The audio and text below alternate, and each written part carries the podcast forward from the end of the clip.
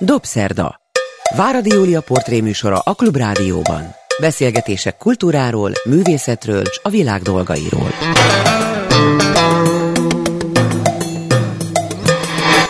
Jó estét kívánok, ez a Dobszerdaim Váradi Júlia vagyok. Jó napot kívánok azoknak, akik vasárnap délben az ismétlésben hallgatják a műsorunkat, vagy az interneten bármikor, mert hogy ugye bármikor be lehet kapcsolni. Itt ül velem Barabás Zsófi, képzőművész, festőművész, szobrászművész, részben azért inkább festőművész, sőt korábban grafikus művész. Az az igazság, hogy régóta hívhattalak volna, mert nagyon sok okunk és alkalmunk lett volna, hiszen állandóan vannak kiállításaid, de én most keres kerestem olyan embert, lehet, hogy ez az én belső furcsaságom, aki segít mindannyiunknak abban, hogy egy picit derűsebben tudjunk nézni a világra, még ezekkel a szörnyűségekkel együtt is, amelyekre persze nem lehet derűsen nézni természetesen. De legalább ne omoljunk teljesen össze. És én ezt tőle tanulom, megmondom őszintén. Magam is alkalmas vagyok erre, vagy hajlamos, de amikor olvasok egy olyan mondatot, amikor a Covid idején nem tudott megnyílni egy kiállításod, akkor azt mondtad, hogy amikor ledönt a nátha, csak akkor veszed észre, mekkora dolog, ha egészséges vagy. Tehát te az az ember vagy, aki mindig megtalálod a pozitív részét a rossznak.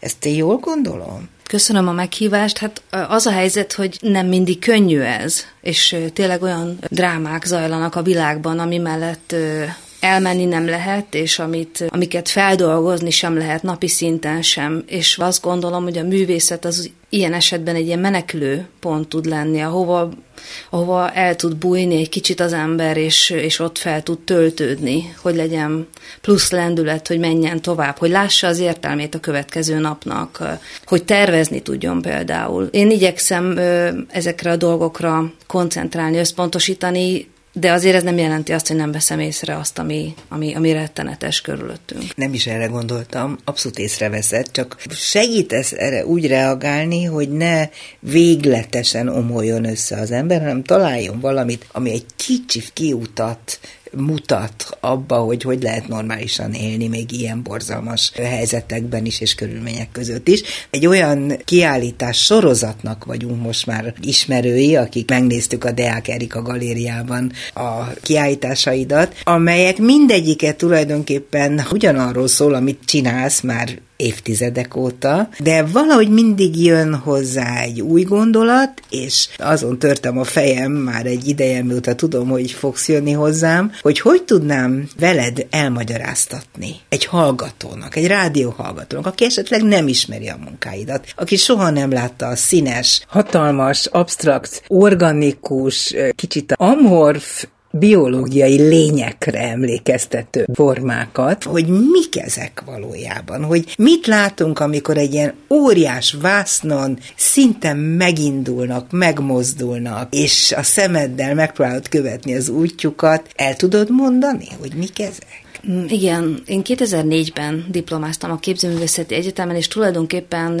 azóta folyamatosan csinálok kiállításokat, és a rajzaim, amiket te ismersz már korábbról, ezek organikus formák, kavarognak a vásznakon, amit mondtál az előbb. Az organikus elemek mindig az embereket és az emberi érzéseket szimbolizálják a képeimen. Aztán fölmerült bennem egy dilemma 2013-ban, hogy ugye nem tudjuk, látjuk a képnek a méretét, ami előtt állunk, de nem tudjuk, hogy ez egy fölnagyított, apró dolog, amit egy mikroszkóban látunk, vagy pedig amikor mondjuk repülőgépről berepülünk Finnország fölé, akkor a szigetek, félszigetek, tavak helyzetét látjuk magasról. És akkor elkezdtem geometrikus formákat betenni a képekbe, amik kicsit segítettek meghatározni az organikus elemek méreteit.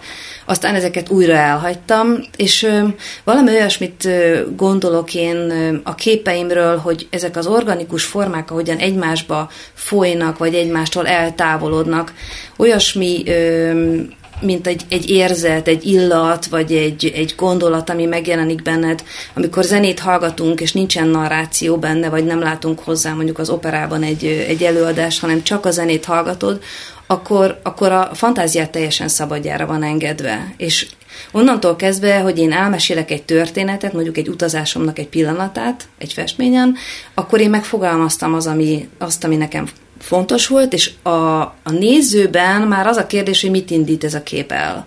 Tehát, hogy nekem nem feltétlenül fontos, hogy te teljesen kódolni tudjad, hogy én mit mondtam, hanem, hogy, hanem egyszerűen, hogy hagyd, hogy hasonl rád. Azt szoktam mondani, hogy nem érteni, hanem inkább érezni kell ezeket a képeket. De neked megvan egész pontosan a jeled a magad számára, hogy amikor meglátunk egy ilyen színes foltszerű dolgot, ami rengeteg formát tud ölteni, mondom még egyszer mozgásban van, szinte pedig állóképről van szó. Tehát te azért azt magadnak le tudod írni, hogy emögött milyen gondolat van?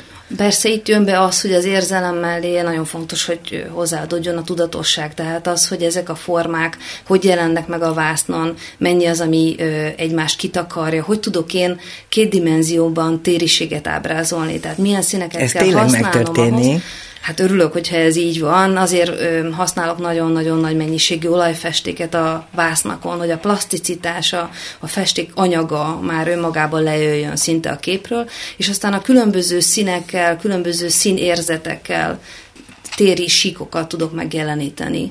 Jelentenek a számodra a színek különböző érzelmeket például, mert vannak ilyen primitív megközelítések, hogy az emberek számára nem tudom én, a, a zöld az valamilyen túl izgalmas, de nem túl kellemes dolgot, a sárga, a, nem tudom, hülyeségeket szoktak mondani, de a te számodra a színeknek van valami igazi tartalmú jelentésük?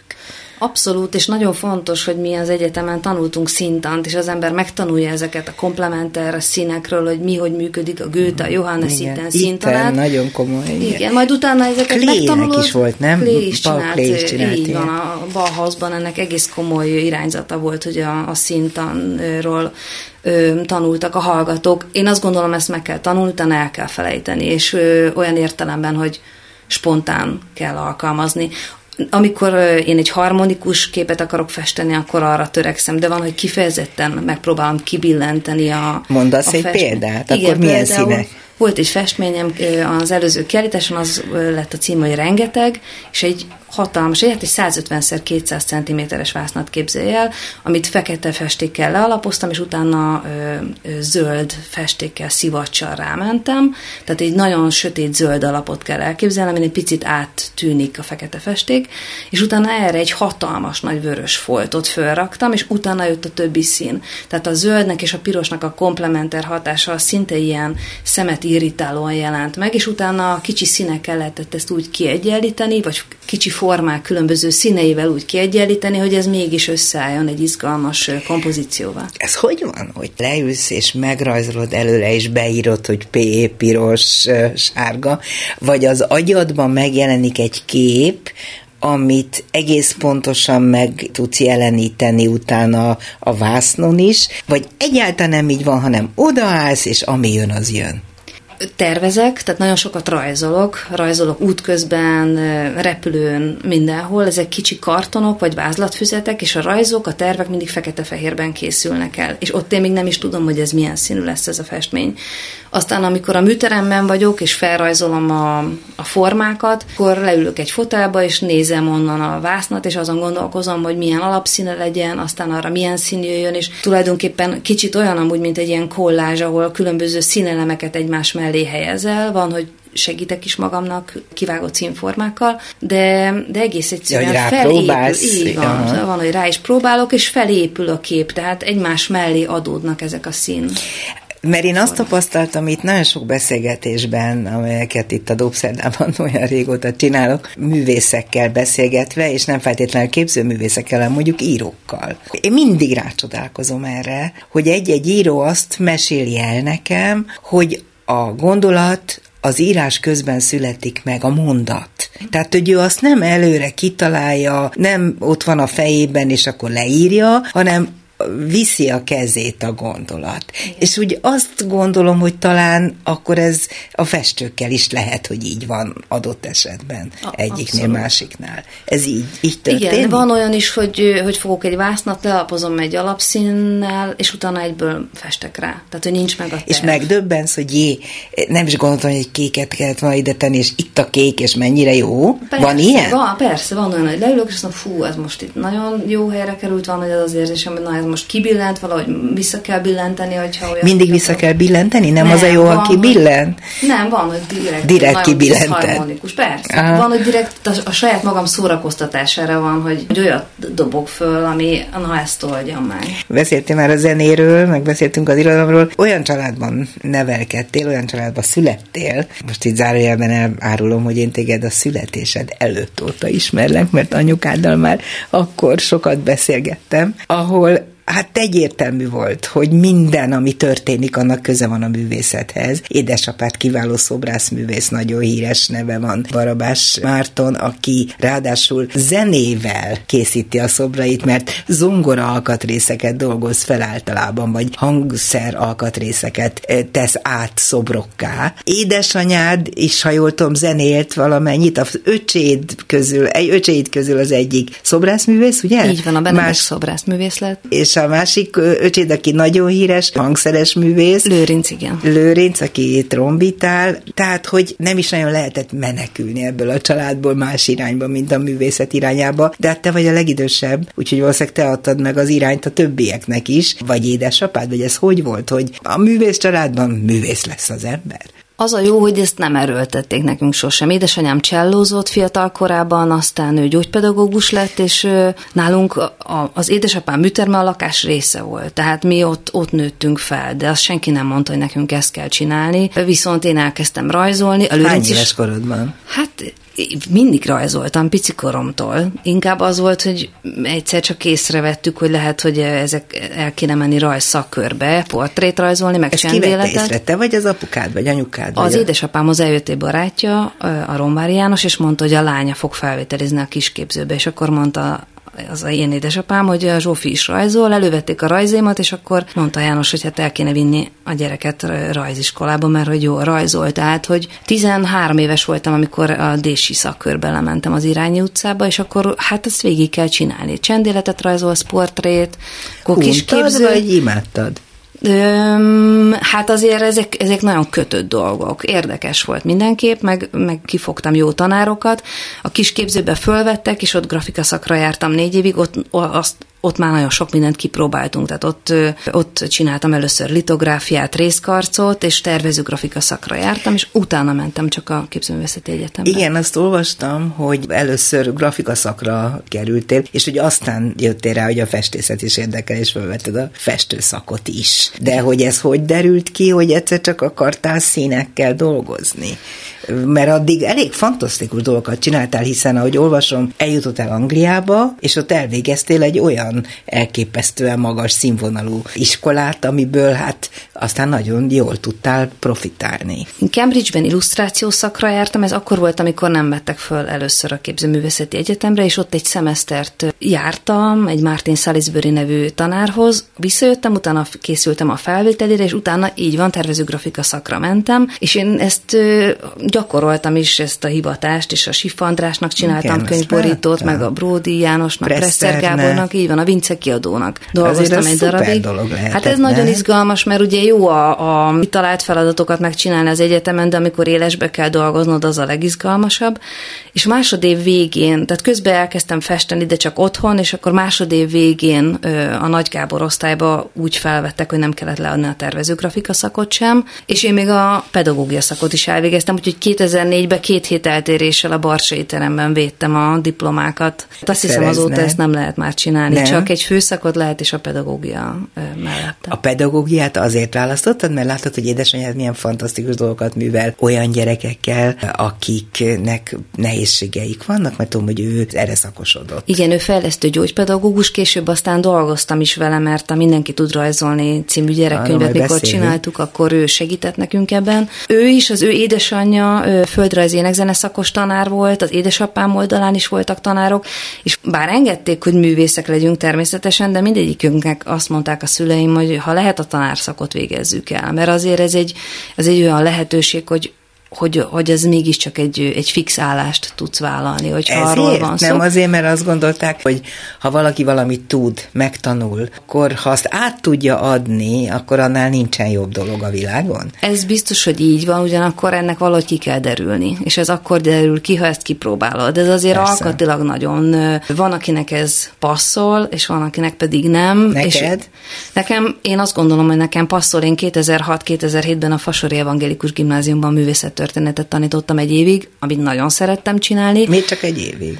Mert közben elkezdtem a doktorit Pécsen a Kesőr Ilonánál, és, és úgy éreztem, én ezt elég komolyan vettem, szóval rengeteget kellett készülnöm rá, plusz számon is kértem a gyerekeket, úgyhogy havonta dolgozatot írtak, és hát azért a művészettörténetet tanítani négy év folyamnak az összes felsősnek egy ilyen színvonalú gimnáziumban, az azért egy elég nagy feladat volt, és én utána úgy láttam, hogy nekem most a festészet az, amire koncentrálnom és kell inkább. akkor kezdted el úgy igazán a festészet iránti, hogy mondjam, vágyadat kielégíteni? Hát, igazság szerint már előtte ez ment, de akkor aztán azóta főállásban csak festek, tehát uh-huh. tervezőgrafikai munkáim sincsenek. Azt jól tudom, hogy kislánykorodban, tehát ilyen tizenéves korodban már rajongtál Kandinskyért. Ez, ez így van. Ez így van? Igen, igen. Hogy, hogy jutottál el hozzá, vagy hogy derült ki, hogy neked épp ő jön be ez a, egyébként, ha téged megismer valaki a te alkotásaidat, akkor eszébe jut róla Kandinsky. Nem mondom, hogy utánzott, szó nincs róla, de uh-huh. valami van, ami, ami összeköt benneteket. Hát nekünk azért nagyon nagy mázlink volt abban a tekintetben is, hogy rengeteget vittek minket kiállításokat nézni, és jártunk külföldön is, hogyha édesapám valami ösztöndia külföldön volt, akkor sokszor mi is elmentünk utána, ott voltunk egy hetet Frankfurtban vagy Norvégiában valahol, és megnéztük múzeumokba a nagy kiállításokat. Azért Kandinsky képeit szerencsére elég sok helyen lehet látni, plusz ezekről a művészekről otthon mindig voltak albumok, és ezeket lehetett lapozgatni, úgyhogy Kandinsky 13 éves koromtól volt nagyon nagy kedvencem, de hát most is van olyan, hogy földbe gyökerezik a lábam, ha meglátom egy-egy képét valami nagy múzeumban. Mert lehet mondani, hogy mi, mi az, ami megragadott? Mert ez mindig olyan furcsa dolog, hogy az ember mitől érez magához közel egy művészt és az ő alkotásait. Nagyon nehéz ezt kifejezni mondatokkal, de hát ha te tudod. Ez egy nagyon-nagyon jó kérdés. Miért van az, hogy elmész mondjuk a Peggy Guggenheim gyűjteménybe Velencébe, Igen. és azt érzed, ha elmész a Kandinsky, vagy egy Delaunay, vagy egy Motherwell, vagy egy Pollock kép előtt, hogy ezek olyan alkotások, hogy hogy nem tudsz elmenni úgy előtte, hogy ne állnál meg, hogy mitől lesz valami zseniális, mi az a koncentráció, ami benne van, ami összegyűlik. Én azt gondolom, hogy Kandinsky, ugye ő megfestette 1910-ben az első absztrakt akvarelt. És ez a fickó képes volt arra, hogy elhagyja az ábrázolást, úgy, hogy korábban megfestette a lovas, meg tájképeken. Igen, abszolút. Nem Der Blaue Reiter irány, ez egy nagyon izgalmas csoport volt, és ők nagyon hatottak egymásra, és ez, ez az egész német expressionizmus, mind a kettő, a Blaue Reiter, meg a Brücke csoport is valami izgalmasat feszegetett, de a Kandinsky meg tudta lépni azt, hogy és ő is a zeneiségre hivatkozik, hogy a zenének az abstrakciója az, amit megfest képben és ott is megjelennek az organikus motivumok, aztán utána van ilyen geometrikusabb korszaka. Ez a nagyon koncentrált, nagyon jóvágású, jól öltözött fickó, aki éveken át tanított a Bauhausban, a képeiben mégis olyan szinten el tudta engedni magát, és olyan színhangokat tudott festeni, és a hit abban, hogy az, amit valaki amit ő fest, az érvényes. Szerintem az egy kulcs fontosságú dolog, hogy miért van az, hogy valaki egy ekkora formátumú festő ennyire tudja, hogy amit csinál, az jó, hiszen tudnia kell, különben nem csinálná. Mm. És nem egy kép erejéig csinálja, hanem évtizedeken át kép, ö, képes erre, és újra meg újra megújul. És tényleg meg kell állni minden ilyen képe előtt, mert földbe gyökerezik az ember lába, hogy te mondod. Pontosan. Te hogy érzed ezt magaddal kapcsolatosan? Te mennyire hiszel magadban, vagy mennyire gondolod azt, hogy amit te csinálsz, azelőtt meg kell állni? Nyugodtan hát ha ezt így meg, mondanám, ez... az nagyon beképzelten hangzana, de én azt gondolom, hogy amit, tehát hogy nekem van mondani valom amit, amit egyszerűen el akarok mondani. Ez olyan, mint egy mese. De ez egy hosszú mese. Ez olyan, azt szoktunk erről beszélni, hogy ez nem egy rövid távfutóverseny a képzőművészet élet, hanem egy hosszú távfutóverseny. Hogy ö, én azt gondolom minden nap, amikor bemegyek a műterembe, és aznap rajzolok, vagy vázlatot készítek szobrokhoz, vagy, vagy nekiállok festeni, vagy folytatni egy korábban elkezdett nagy vászonképet, hogy hogy ez a feladatom, hogy ezeket a képeket megcsináljam és befejezzem, és ezekkel a történetekkel, amik nekem fontosak, vagy érzésekkel kezdjek valamit, és ezt explicit kiadjam magamból olajvászon, vagy akrilvászon felületeken. Tehát ha, ha nem érezném ezt ennyire határozottan, akkor más csinálnék. Akkor más csinálnék ugyanekkor a lendülettel. A felhő súlya. Az hogy jött ez az ötlet? Volt egy ilyen kiállítás címed, tehát a covidos után, Igen. annak mi is volt a címe? Azt a kihajtogatott, a kihajtogatott mozdulat, mozdulat, ahol a szobor is Így van. már megjelent. Ott jelent meg két És a felhő súlya, az engem annyira megragadott ez a gondolat, hogy, hogy van-e a felhőknek súlyuk, de hogy ez, ez benne van-e ebben egyáltalán, ebben a, ebben a történetben, hogy ezt akartad megmutatni a felhőiddel. Valójában egyébként mindig Igen. felhőket festesz szerintem. Igen, csak most a felhőformák lejöttek a képről, és ilyen sík plastika-szerűen önálló formaként megjelennek a, a falakon, beszélgettünk páran barátaimmal, és akkor elhangzott az, hogy de hát a felhőknek, mondjuk egy esőfelhőnek mekkora súlya van. És hogy erre soha nem gondolunk, akkor sem, amikor repülővel átrepülünk rajta, vagy ha fölnézünk az égre, és valahol persze ennek többszörös áthallása van, az ma már milyen felhők vannak, ahol az adataidat tárolod, meg a képeidet. Fölteszi az orvos a felhőben neked a gyógyszereket. Így van, így van, de hogy valahol ennek az absztrakt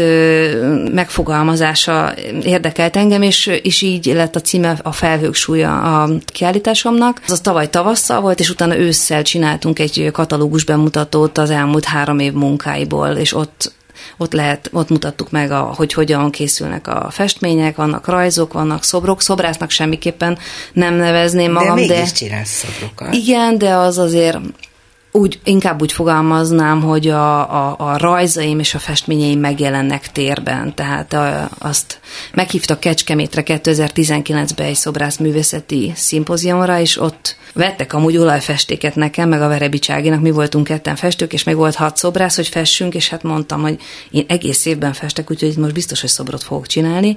És először az foglalkoztatott, hogy hogyan tudom a, a rajzokat térbe állítani, hogyan kell a, a fém lemezen hajlítani egyet ahhoz, hogy ez megálljon, és utána csináltam egy nagy, egy 170 centi magas, 250 kilós acélszobrot, ahol a rajzvonalból kieső pozitív formák lettek a talapzat. Ez egy nagyon izgalmas folyamat, és hát nagyon nagy segítség is kell hozzá, hogy ezeket az elemeket össze lehessen rakni. Most hirtelen az jutott eszembe, hogy lehet, hogy ezt azért csináltad, de ha nagyon hülyeség, akkor állíts le, hmm.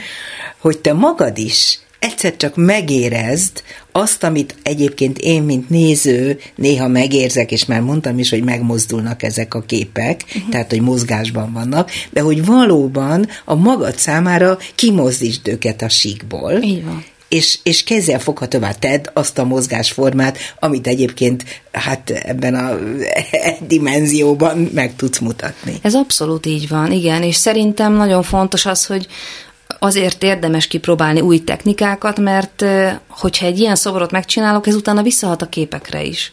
Tehát, hogy egész egyszerűen más lesz utána a festészeted is. De jó. Na, akkor egy kicsit beszéljünk Keserű Ilonáról, mert hogy azt is tudom, mert elolvastam, amit lehetett, hogy te nagyon sokáig arra vágytál, hogy ő tanítson téged, tehát, hogy vele szoros kapcsolatban kialakíthasd a saját festői övrödet. Így lehet mondani? Igen, én 2003-ban ismertem őt meg, tehát 20 évvel ezelőtt, és... Akkor 70 év körüli volt, mert most 90. Így van, igen, és, és nagyon szeretettel fogadott engem, és akkor még megnézte a, a fotókat a festményeimről, beszélgettünk, aztán én voltam nála a Belgrád rakparti műtermében, és ő 2004-ben már megnyitotta egy kiállításomat, ahol kicsi képek és amúgy relífek, tehát kivágott formák már ott megjelentek azon a kiállításon, és 2005-ben, tehát én egyből, hogy elvégeztem a képzőművészeti egyetemet Budapesten, Pécsre felvételiztem hozzá a doktori iskolába, ez egy három éves folyamat volt, amikor jártam oda hozzá, és beszélgettünk a munkákról, és volt egy fantasztikus kurzus, ami akkor indult 2007-ben, ez a színerő kurzus, amit Ilona talált ki, ahol óriási méretű festményeket készíthettünk a Zsolnai gyárnak olyan tereiben, akkor még ez nem volt felújítva, hanem teljesen le- lerobbant ilyen gyárépületet képzelj el, ahol oh. a falakra fellőttük tűzőgéppel a vásznakat, kétszer öt méteres vásznakat, Fú. és ott tudtunk heteken át dolgozni ekkora méretű képeken. Azóta vannak ilyen nagyméretű képeid egyébként? Igen. Akkor jöttél rá, hogy milyen jó ilyen nagyra festeni? Ez így van. Igen, és ott pont ez volt a koncepciója Ilonának, hogy olyan méretű festményeket készíthessünk, amit amúgy nem tudunk megcsinálni a műtermeinkben. Tehát, hogy mm-hmm én, én se tudok most a műtermemben. De ezt hogy csináltátok egyébként? Ott hogy lehet festeni? Festék szóróval? Nem, ugyanúgy, ugyanúgy, mint Ecsettel? a Ecsettel. Hatalmas ecsetek? Így van, nagy ecsetekkel, sok festékkel. Létrán állva, vagy így lent van. a földön, vagy nem, kiteszitek a falra, és föl... A falra fellövöd, ha két méter magas a vászon, öt méter hosszú, akkor azt egy ilyen kis hokedlire fellépdelve tudtam mondjuk én megfesteni. Nem veszélyes azon állni? Nem, nem. Nem szoktatok hát, leesni? Nem, vigyázzunk. az ember nagyon elszáll, miközben fest, és uh-huh. akkor mellé lép, vagy valami nem történik. Az biztos, ilyesmi? hogy ez egy egészen más tudatállapot volt. Tehát volt olyan, hogy én ott festettem két képet először, mindenkinek két vászon jutott, és akkor éreztem, hogy még van bennem egy kép, és akkor az Ilona mondta, hogy akkor, akkor kapok még egy vásznon, és a harmadik sikerült a legjobban, és én emlékszem, amikor odajött hozzám, és csak néztem a képet, és kérdezte, hogy minden rendben, mondom, igen, de teljesen benne voltam. Tehát, hogy egy olyan... Hogy nem tudtam megszólalni. Nehéz, és ilyenkor azért munka közben én azért is szeretek egyedül dolgozni, mert az egy, az egy nagyon privát folyamat. Szóval, hogy ott, ott ott akkor a kép van meg én, és azt, ott, ott tudom ezeket a dolgokat megfogalmazni. Itt meg akkor ugye egy kicsit ilyen jövésmenés van, hiszen mellettet fest kettővel egy másik festőművész, de, de ez a kurzus mai napig tart, vagy hát most azt a szín volt. Így van. E, és ez mit jelent ez a szín? Ez egy elmagyarázza, amit én kérdeztem az előbb tőled, hogy a színek, a színek mit, ereje. mit sugalnak egy művész számára? Így van. És a hasonló, de egy konkrétan el tudsz mondani egy-két példát erre?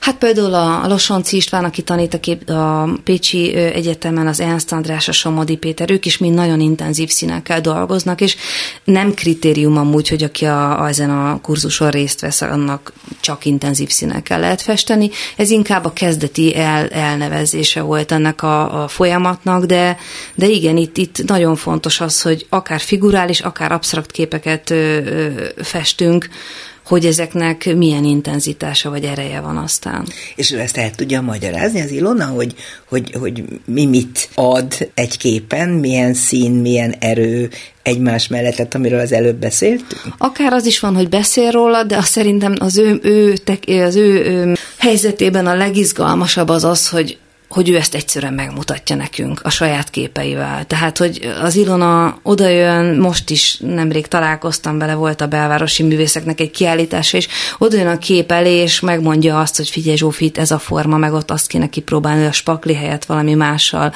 ö, megnyomni a felületet, és egész konkrét gyakorlati tanácsokat is ad még mindig, tehát húsz év után is, és, és az, hogy ő maga ezt csinálja. Tehát, igen, hogy ő neki, is, hát igen, évesen. tehát, hogy inkább az is van, hogy beszélgetünk, aztán megnézed a munkáit, tehát, hogy ezek nagyon fontos támpontok is. Barabás Zsófival beszélgetek, festőművész, képzőművész, kicsit szobrászművész, de azt nem igazán tartja a legerősebb oldalának, bár szerintem igen. És pedagógus a szónak abban az értelmében, hogy, hogy egy olyan könyv született, Mojzer Zsuzsi, azt hiszem a, a kollégád, akivel együtt csináltatok, ő is festőművész. Nem most, évekkel ezelőtt, egy olyan könyvet, ami gyerekeknek azt mutatja meg, hogy mindenki tud rajzolni és szerintem is mindenki tud rajzolni, csak borzasztóan megijesztik a gyerekeket, amikor iskolába kerülnek, hogy, hogy de nem jól tud rajzolni, hanem nem úgy kéne, és másképp kéne. Ez milyen ötletből, milyen háttérrel született meg ez a könyv? Van-e folytatása? Ez a következő kérdésem, de most először az elsőre válaszolj. Igen, 2012-ben találtuk ki Moiser Zsuzsával, akivel egy évben diplomáztam a, az egyetemen, hogy, hogy készítünk egy olyan könyvet, ami műfaját tekintve már létezik ez, ez az Activity Book Franciaországban, Ausztriában, Németországban rengeteg ilyen van, de megnéztünk egy csomót, és nagyon sok számítógépes grafikával volt elkészítve, és akkor a Zsuzsa mondta, hogy miért nem csinálunk egy ilyet mi, hiszen egy izgalmas dolgot lehetne kipróbálni, és és azért lett az a cím, hogy mindenki tud rajzolni, mert egy kicsit a gyerekek önbizalmát akartuk erősíteni. Itt jött be az, hogy édesanyámmal és egy kolléganőjével konzultálva, tehát fejlesztő pedagógusokkal beszéltük végig azt, hogy bár játékos az egész rajzolós könyv, mégiscsak különböző területeken fejleszti a gyerekeket, És az első könyv elkészült 2012-ben, tehát tíz évvel ezelőtt, most tavaly volt a jubileumi tíz éves újra kiadása a kötetnek. Többször is kiadták. Így van, többször. Sőt, és, hát azt hiszem, aztán... nyolc nyelven, vagy nem tudom hány nyelven megjelent a legkülönbözőbb országokban. Igen, először Franciaországban jelent meg, ami nagyon-nagyon-nagyon nagy öröm volt számunkra, és most is, hogyha a Pompidou Centerbe elmegy valaki, akkor a könyvesboltba ezt lehet kapni. Ó, de jó. Franciául, és de franciául, görögül, görögül oroszul, oroszul és kínaiul jelent meg. Itthon megkiadtuk még angolul is, és van a Mindenki másmilyen, és a Mi hiányzik című két folytatás. Megcsináltunk még egy olyat, ezek nagy színező, kiegészítős lapok, amit azért találtunk ki, mert amúgy a gyerekek ezeket a könyveket egyedül tudják rajzolni, de hogyha csoportosan összejönnek négyen, öten, akkor ki tudnak nyitni egy ilyen nagy 70x100-as lapot. Azon van egy felvetés, hogy húrá nyaralunk, ott van egy tónak a kontúrja, és akkor ezt lehet folytatni. Tehát, hogyha csoportosan akarsz gyerekeket leültetni, és, és azt szeretnéd, hogy izgalmasan foglalják el magukat, akkor ezeket a lapokat tudják megcsinálni. Ami nagyon érdekes, hogy itt megint bejön az, hogy a, rajz, a rajzban nincsenek nyelvi korlátok. Én voltam Japánban kiállítást csinálni. És, Hosszabban voltál Tokióban. Igen, egyszer voltam ösztöndíjal négy hónapot, és aztán pár évre rá visszamentem Fuji Yoshidába, a Fuji hegy lábához, és ott egy csoportos kiállításon szerepeltem, és akkor jelent meg a, nem, nem sokkal korábban ez a könyvünk, és akkor kérdeztem ott a barátokat, hogy csinálhatunk egy gyerekfoglalkozást, és eljött 15 kis japán gyerek rajzolni, és a lapokat kinyomtattuk, és odaírtuk a magyar mondatok alá hiraganával a jelentést, és Például olyat képzeljünk el, hogy az a, van egy dinoszaurusz kontúrja, és az a kérdés, hogy mit evett a dino, és bele kell rajzolni a hasába. És hát a japán gyerekek tele rajzolták sushival a hasát a dinoszaurusznak, mhm. és hogy abszolút nem volt nem volt kérdés, tehát, hogy ők, ők egyből nekiestek és csinálták, és nagyon lelkesen és boldogan, és annyira jó volt lesz látni, hogy, hogy a, a mi rajzaink, amiket elkészítettünk, azok működnek máshol Bárhol, a világon. Hát bárhol. egy nagyon más kultúra. De azt tudom, hogy, hogy ez egy nagyon komoly felkészülésnek volt az eredménye, hogy ti magatok sok-sok-sok gyerekkel Igen. léptetek kapcsolatba, és csináltatok végig hasonlókat. Arról mesélsz egy kicsit? Igen, hát a, a könyv nyolc hónapig készült sőt, majdnem egy évig, tehát olyan könnyű ezeket a könyveket úgy végigpörgetni, hogy milyen jó, de hát ebben majdnem egy év munkája van, Igen, tehát rengeteg van. feladat. Itt egy katalógusod, amit hoztál Igen. nekem, és erről beszéltünk, hogy gyönyörű, szép, de hát, hogy ez legalább egy év egy ilyet összerakni. Na, Igen. visszatérve a gyerekekhez. Hát kipróbáltuk, szóval ezeket a lapokat Egyáltalán honnan jött ez az ötlet? Valami olyasmit mondtál, hogy Kodályra utalsz, hogy a, a minden gyerek tud énekelni, Igen. hát akkor rajzolni meg pláne. Így van, jött egy olyan helyzet, én tartottam egy pár rajzfoglalkozást a Ludwig Múzeumban, és akkor az volt a kérdés, hogy de hát milyen anyaggal dolgozunk, hogy nincsen kidolgozott feladatkönyv, olyasmi, amihez uh-huh. mondjuk kedve is van a gyereknek, és akkor elkezdtünk egy ilyet csinálni. Öm, én aztán később a doktorimat ebből írtam, hogy ezek a különböző szempontok miért fontosak, az alakháttér differenciálás, szemkész koordináció, tehát például egy öt éves gyerekkel ezeket a feladatokat csinálod, és ez egy kicsit előkészíti azt, hogy nem sokára már megtanul írni, tehát De hogy hogyan fogja a mondd el pontosan? Például van olyan feladat benne, hogy kicsi pöttyöket képzelj el, és akkor meg kell találni a pöttyökön belül, hogy hol van a bárka. Mondjuk hullámokat rajzoltunk fel, és hajók vannak elrejtve benne, de nincsen összekötve a vonal, hanem kicsi vonalak soksága jelenik meg. És az a kérdés, hogy ugye egy nagyon jellemző nézetéből a gyerek fölismeri a hajót, mondjuk egy vitorlást oldalról, de az a kérdés, hogyha ez a vitorlás szembefordul veled, azt is fölismerje. És ezek ilyen ez nagyon, nagyon fiam.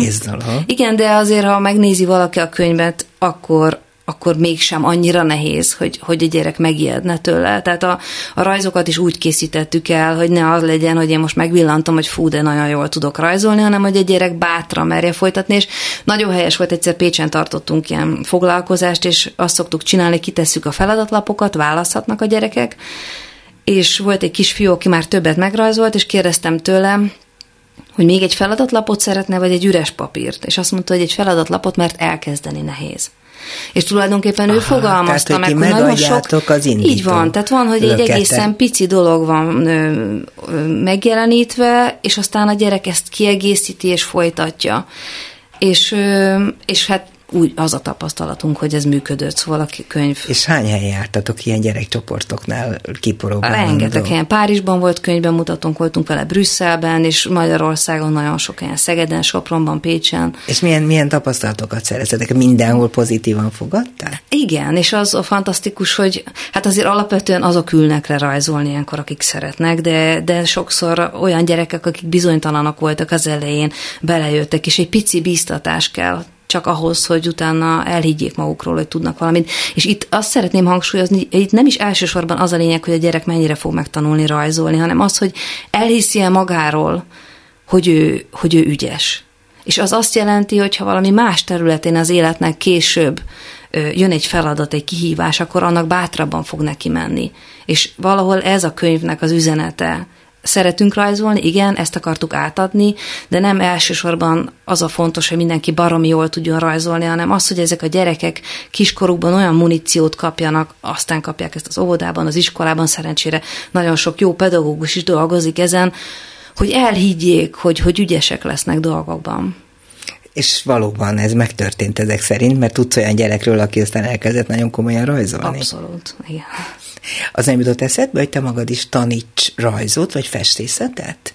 Mert művészettörténet az egy egészen más történet. Igen, dolog. ott én rajztanár voltam, amúgy csak azt gondoltam a Fasori gimiben, hogy, hogy most heti egyszer 45 percben rajzolhatunk, mutathatok kockológiát vagy csendéletet, de lehet, hogy érdekesebb a gyerekeknek, hogyha megmutatom, hogy milyen a, nem tudom, kortás építészet, vagy hogy a Tadao Ando hogyan tervez meg egy szakrális épületet vagy hogy mi történt a Bauhausban, és annak milyen magyar vonatkozásai vannak, vagy egyáltalán az, hogy mi volt előbb a reneszánsz, vagy a barokkor. Tehát ö, én majd, majd szeretnék még tanítani később.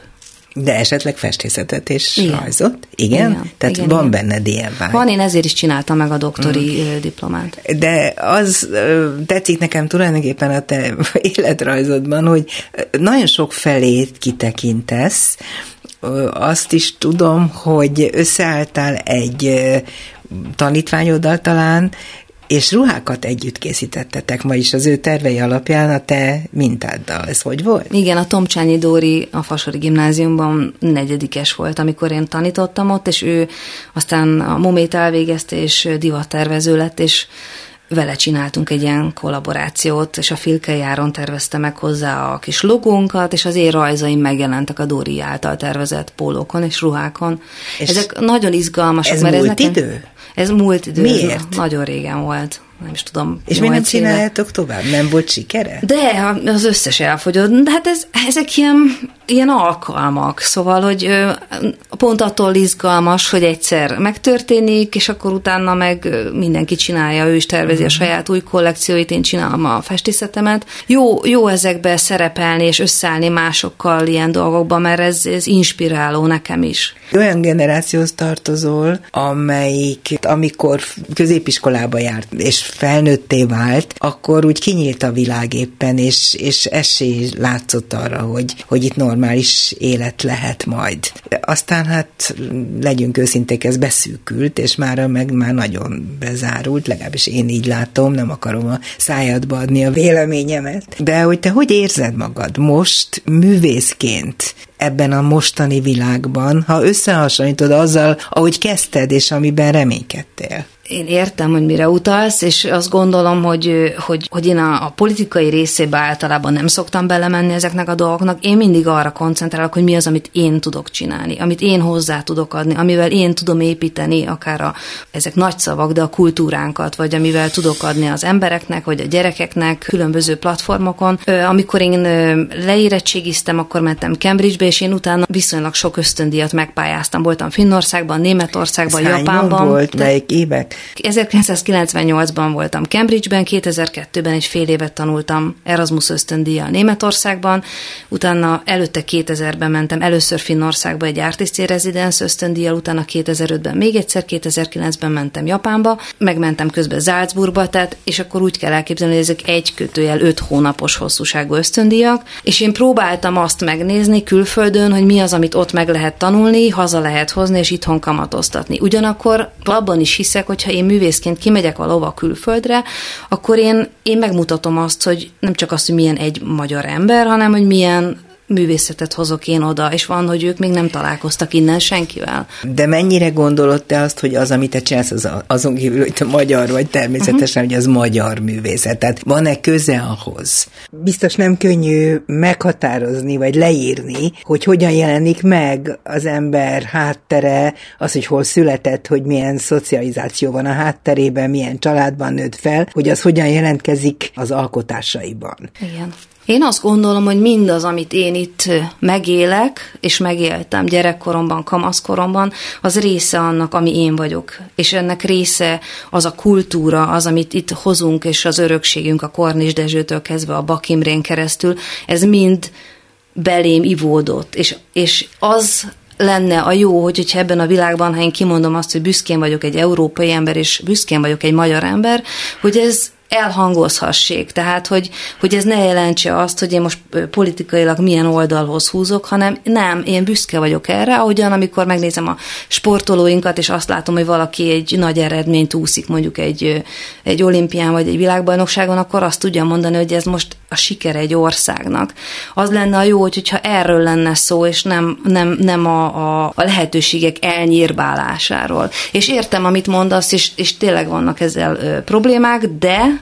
például csak, hogy most kérdezett, hogy milyenek a lehetőségek, most januárban volt Párizsban nyílt és nem egy mondjuk egy magyar kultúrintézetben, ami ugyanúgy egy remek dolog, és nekem több helyen volt ilyen kiállításom, de egy, egy párizsi galériában ötünknek nyílt egy ö, csoportos kiállítása. Abstraction is Freedom címmel. És, és, az és mi, a szabadság. Így van, és oda mentünk öt magyar képzőművészként. Ők és hívtak meg a meghívtak, galéria? így van. Egy, egy Manuel Benoit nevű fickó volt a kurátor, és ez a 193 galéria Párizsban csinált nekünk egy hatalmas kiállítást, és oda mentünk a megnyitóra, és lépni nem lehetett, annyi ember nem volt van. benne. Tehát, egyszerűen azt lehetett látni, hogy kíváncsiak arra, hogy mi mit hozunk, mit mutatunk. És én, én ebben hiszek, én ezért hívtam meg ide Magyarországra már ö, egy finn képzőművészt, a Jussi Nivát, akivel közös kiállításom volt, a Sünsuke François Nanjot, aki félig francia, félig japán, mert én hiszek abban, hogy ezekkel az emberekkel lehet együtt dolgozni, és ha idehozom az ő kulturális kontextusukat, azt, amit ők ott megfogalmaznak abban az országban, ahol élnek, akkor ezzel én is több leszek, és mi többek leszünk, és mi is meg tudjuk mutatni nekik. Én, én nagyon komolyan azt gondolom, hogy, hogy az én feladatom ebben az esetben az az, hogy a festészetemet csináljam, és ezt, ezt mutassam meg az embereknek.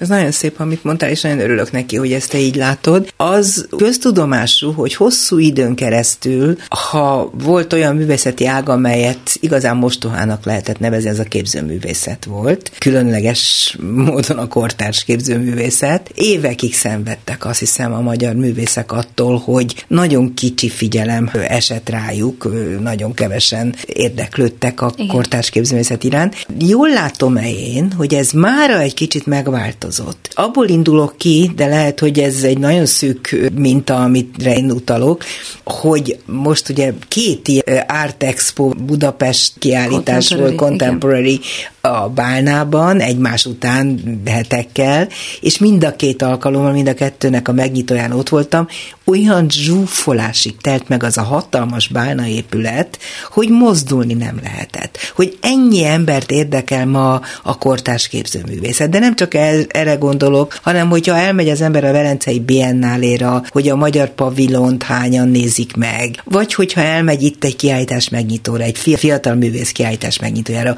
ott is annyi fiatal embert látok egymás sarkát taposva, hogy történt valami szerinted ez ügyben? Én ezt jól látom? Én azt gondolom, hogy erre hatalmas igény van, és talán pont azért, mert ez az a ö, helyszín, ahol, ahol szabadon áramolnak a gondolatok. Tehát, hogy Abstraction itt, is freedom. Igen, és hogy ha elmegy, de ugyanezt lehet érezni, vagy a legtöbb esetben szerencsére a színházakban, vagy a koncerttermekben. Most volt egy Hania Rani nevű lánynak a Bartók Béla hangversenyteremben, a Műpában egy Igen. teltházas koncertje. 33 éves és teltházat produkált, és olyan fantasztikus volt, hogy, hogy nem igaz. A, a, azt gondolom, mind a két vásárról én az elsőn szerepeltem a Delkerika galériával, hogy nagyon jó látni, hogy ennyi érdeklődő van, és, és nagyon jó látni, hogy tavaly a Keresztes Zsófi fiatal képzőművész képviselt minket a Velencei Biennálén, jövőre a Nemes Márton fog, tehát hogy ha ezek nem lehetőségek, akkor micsoda? Tehát, hogy ez az, hogy valaki 35-37 éves emberekről beszélünk, meg tudja mutatni szólóstandon a művészetét, és, és fiatal kurátorokkal közreműködve, vagy együttműködve, ezek, ezek nagyon fontos platformok. Ez régen nem így volt? Tehát ez, ez változott? Mert ezt kérdezem, hogy szerinted uh-huh. van-e valami cezúra, ami előtt ez nem így volt, és ami óta ez így van, és ha igen, akkor mi ez? Hát erről minden generáció szerintem el tudná mondani a saját történetét. Tehát én, én a Bakimrével beszéltem arról nagyon sokat, hogy Bakimre. Hogy amikor ő volt fiatal, vagy ö, középkorú, akkor nagyon nehéz volt, mert nem lehetett utazni. Nekünk az én verzióm az az, hogy igen, mi most tudunk utazni. Tehát én, én látom azt, hogy mi történik külföldön, el tudok menni New Yorkba, hogyha arról van szó, megnézni, milyen kiállítások vannak, és hogy megtehetik azt ma fiatal művészek, hogy akár két helyen élnek. Tehát, hogy nem csak Budapesten, hanem egy más másik városban, Berlinben vagy New Yorkban, ugyanakkor úgy is meg tudod csinálni, hogy itthon élsz, és külföldi galériád van, vagy külföldi ö, kiállításokat csinálsz, hiszen annyi ö, lehetőség van a kommunikációra, idejön kurátor, beszélsz vele, és kiállít külföldön, vagy megnézik az Instra- Instagramon a dolgaidat, és azt mondják, hogy hú, ez érdekes, akkor lesz Volt szeretnék már olyan, hogy egyszer csak meglátták, és Hát szóltak? konkrétan ez a francia kiállítás így jött Ez létre. így jött Ők, létre. ők az Instagramon megnézték, aztán eljöttek műteremlátogatásokat Mondd el a másik négy nevet, akikkel együtt voltál. A Kusovszki Bea volt, a Poroszlai Eszter, a ö, Horváth Lóci Judit, a Nemes Márton és én.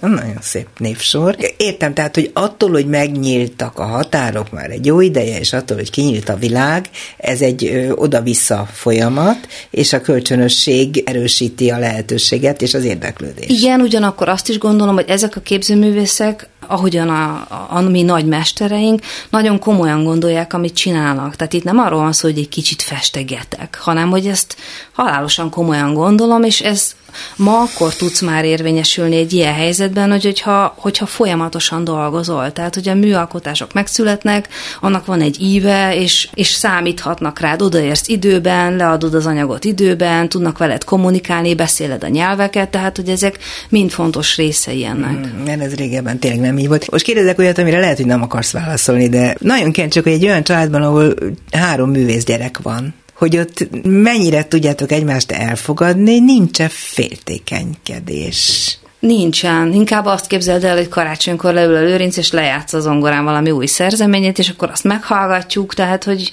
inkább ilyen, azt gondolom, ilyen szeretetteljes odafigyelés van. A Benedek öcsém szobrokat készít, Igen. és van, hogy alkalmazott ö, De feladatai ő is vannak. nagyon el, elismert és jó szobrászművész, ugye? Tehát a neve Igen, mind, ő- mindkét testvérednek szerepel a közbeszédben, a kultúrát ismerők számára. Igen, a Benedek jóval fiatalabb nálunk, nálam 14 évvel fiatalabb, úgyhogy ő még nem olyan nagyon régen végzett az egyetemen, de ő is nagyon ügyes, és neki is van már két köztéri szobra. Tehát, hogy klinikáknál van egy, egy szobra az anatómia tanszéknél, és a Graphisoft Parkban van No, két műalkotás. ezek nagyon jó helyek. És akkor persze, hát ott van a trombitás testvéred, akinek meg a hangversenyein vagy koncertjein nagy tömeg van, ugye? Így van, neki van egy kvartett felállása, meg van egy szóló ö, produkciója, és Te el is... szoktál menni mindig a koncertjeire? Mindig Ha nem tudsz? tudok, de azért, amikor tudok, akkor elmegyek persze. Tehát ez nekem is inspiráló. És akkor ott van egy, egy művész apuka. Ő vele hogy vagytok, a, mi a tehetség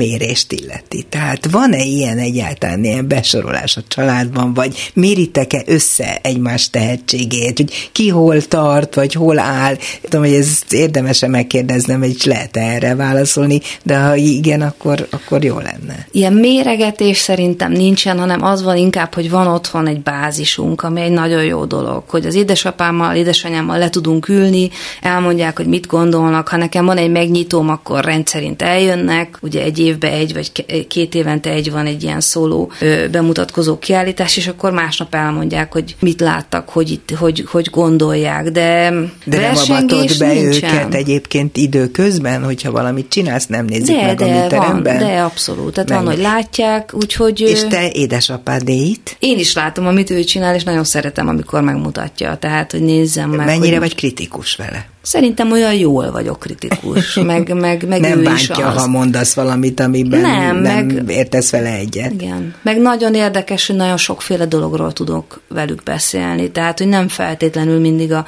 képzőművészet van a porondon, hanem, hanem nagyon jó meglátásaik vannak, és ebben az édesanyámnak is nagyon nagy szerepe van, mert ő bár nem képzőművész, mégiscsak minket navigál, és, és látja az utunkat folyamatában, úgyhogy ezek, ezek szerintem fontos támpontok. Neked nincs családod. Egyedül élsz? Nem, egy páromban is vele élek. Így egy van. pároddal élsz. Csak azért kérdezem, mert hogy az, aki ennyit tud, és ilyen hihetetlen érzékkel tudja elmondani és megismertetni a környezetével azt, amit tud, nem vágysz arra, hogy ezt majd egy gyereknek is átad. Nekem még nincsen saját gyerekem, a Lőrinc öcsémnek született egy fantasztikus kisfia öt évvel ezelőtt, úgyhogy nálunk egyelőre egy kisgyerek van a családban. és ő megkapja tőletek azt, amit ti tudtok. Igen, ő, ő nagyon lendületesen szeret zongorázni és festeni is, úgyhogy a lehetőségeket megteremtjük neki.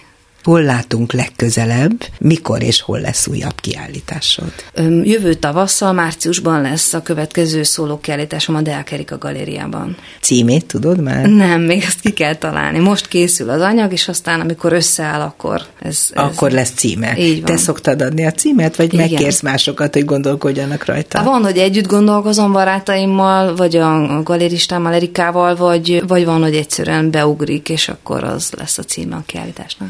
És még egy bizarr kérdés, hogy abból jól meg lehet élni, ha valaki jól fest? Hát meg lehet élni, és én, én most normálisan élek, hogyha ez a kérdés. Az egy jó érzés, hogyha valamiért ez nem megy, akkor tudok mást is csinálni, de, de én most, én most főállásban festőművészként dolgozom. Persze ahhoz tehetségesnek kell lenni. Barabás Zsófival beszélgettem a Dobszerdában, nagyon köszönöm, hogy bejöttél. A műsorban Túri Lui, Lantos Dániel, Pálinkás János, Mátyus László és Csorba László segített. Köszönöm szépen az ő segítségüket. A szerkesztő műsorvezető Váradi Júlia volt. Viszont hallásra!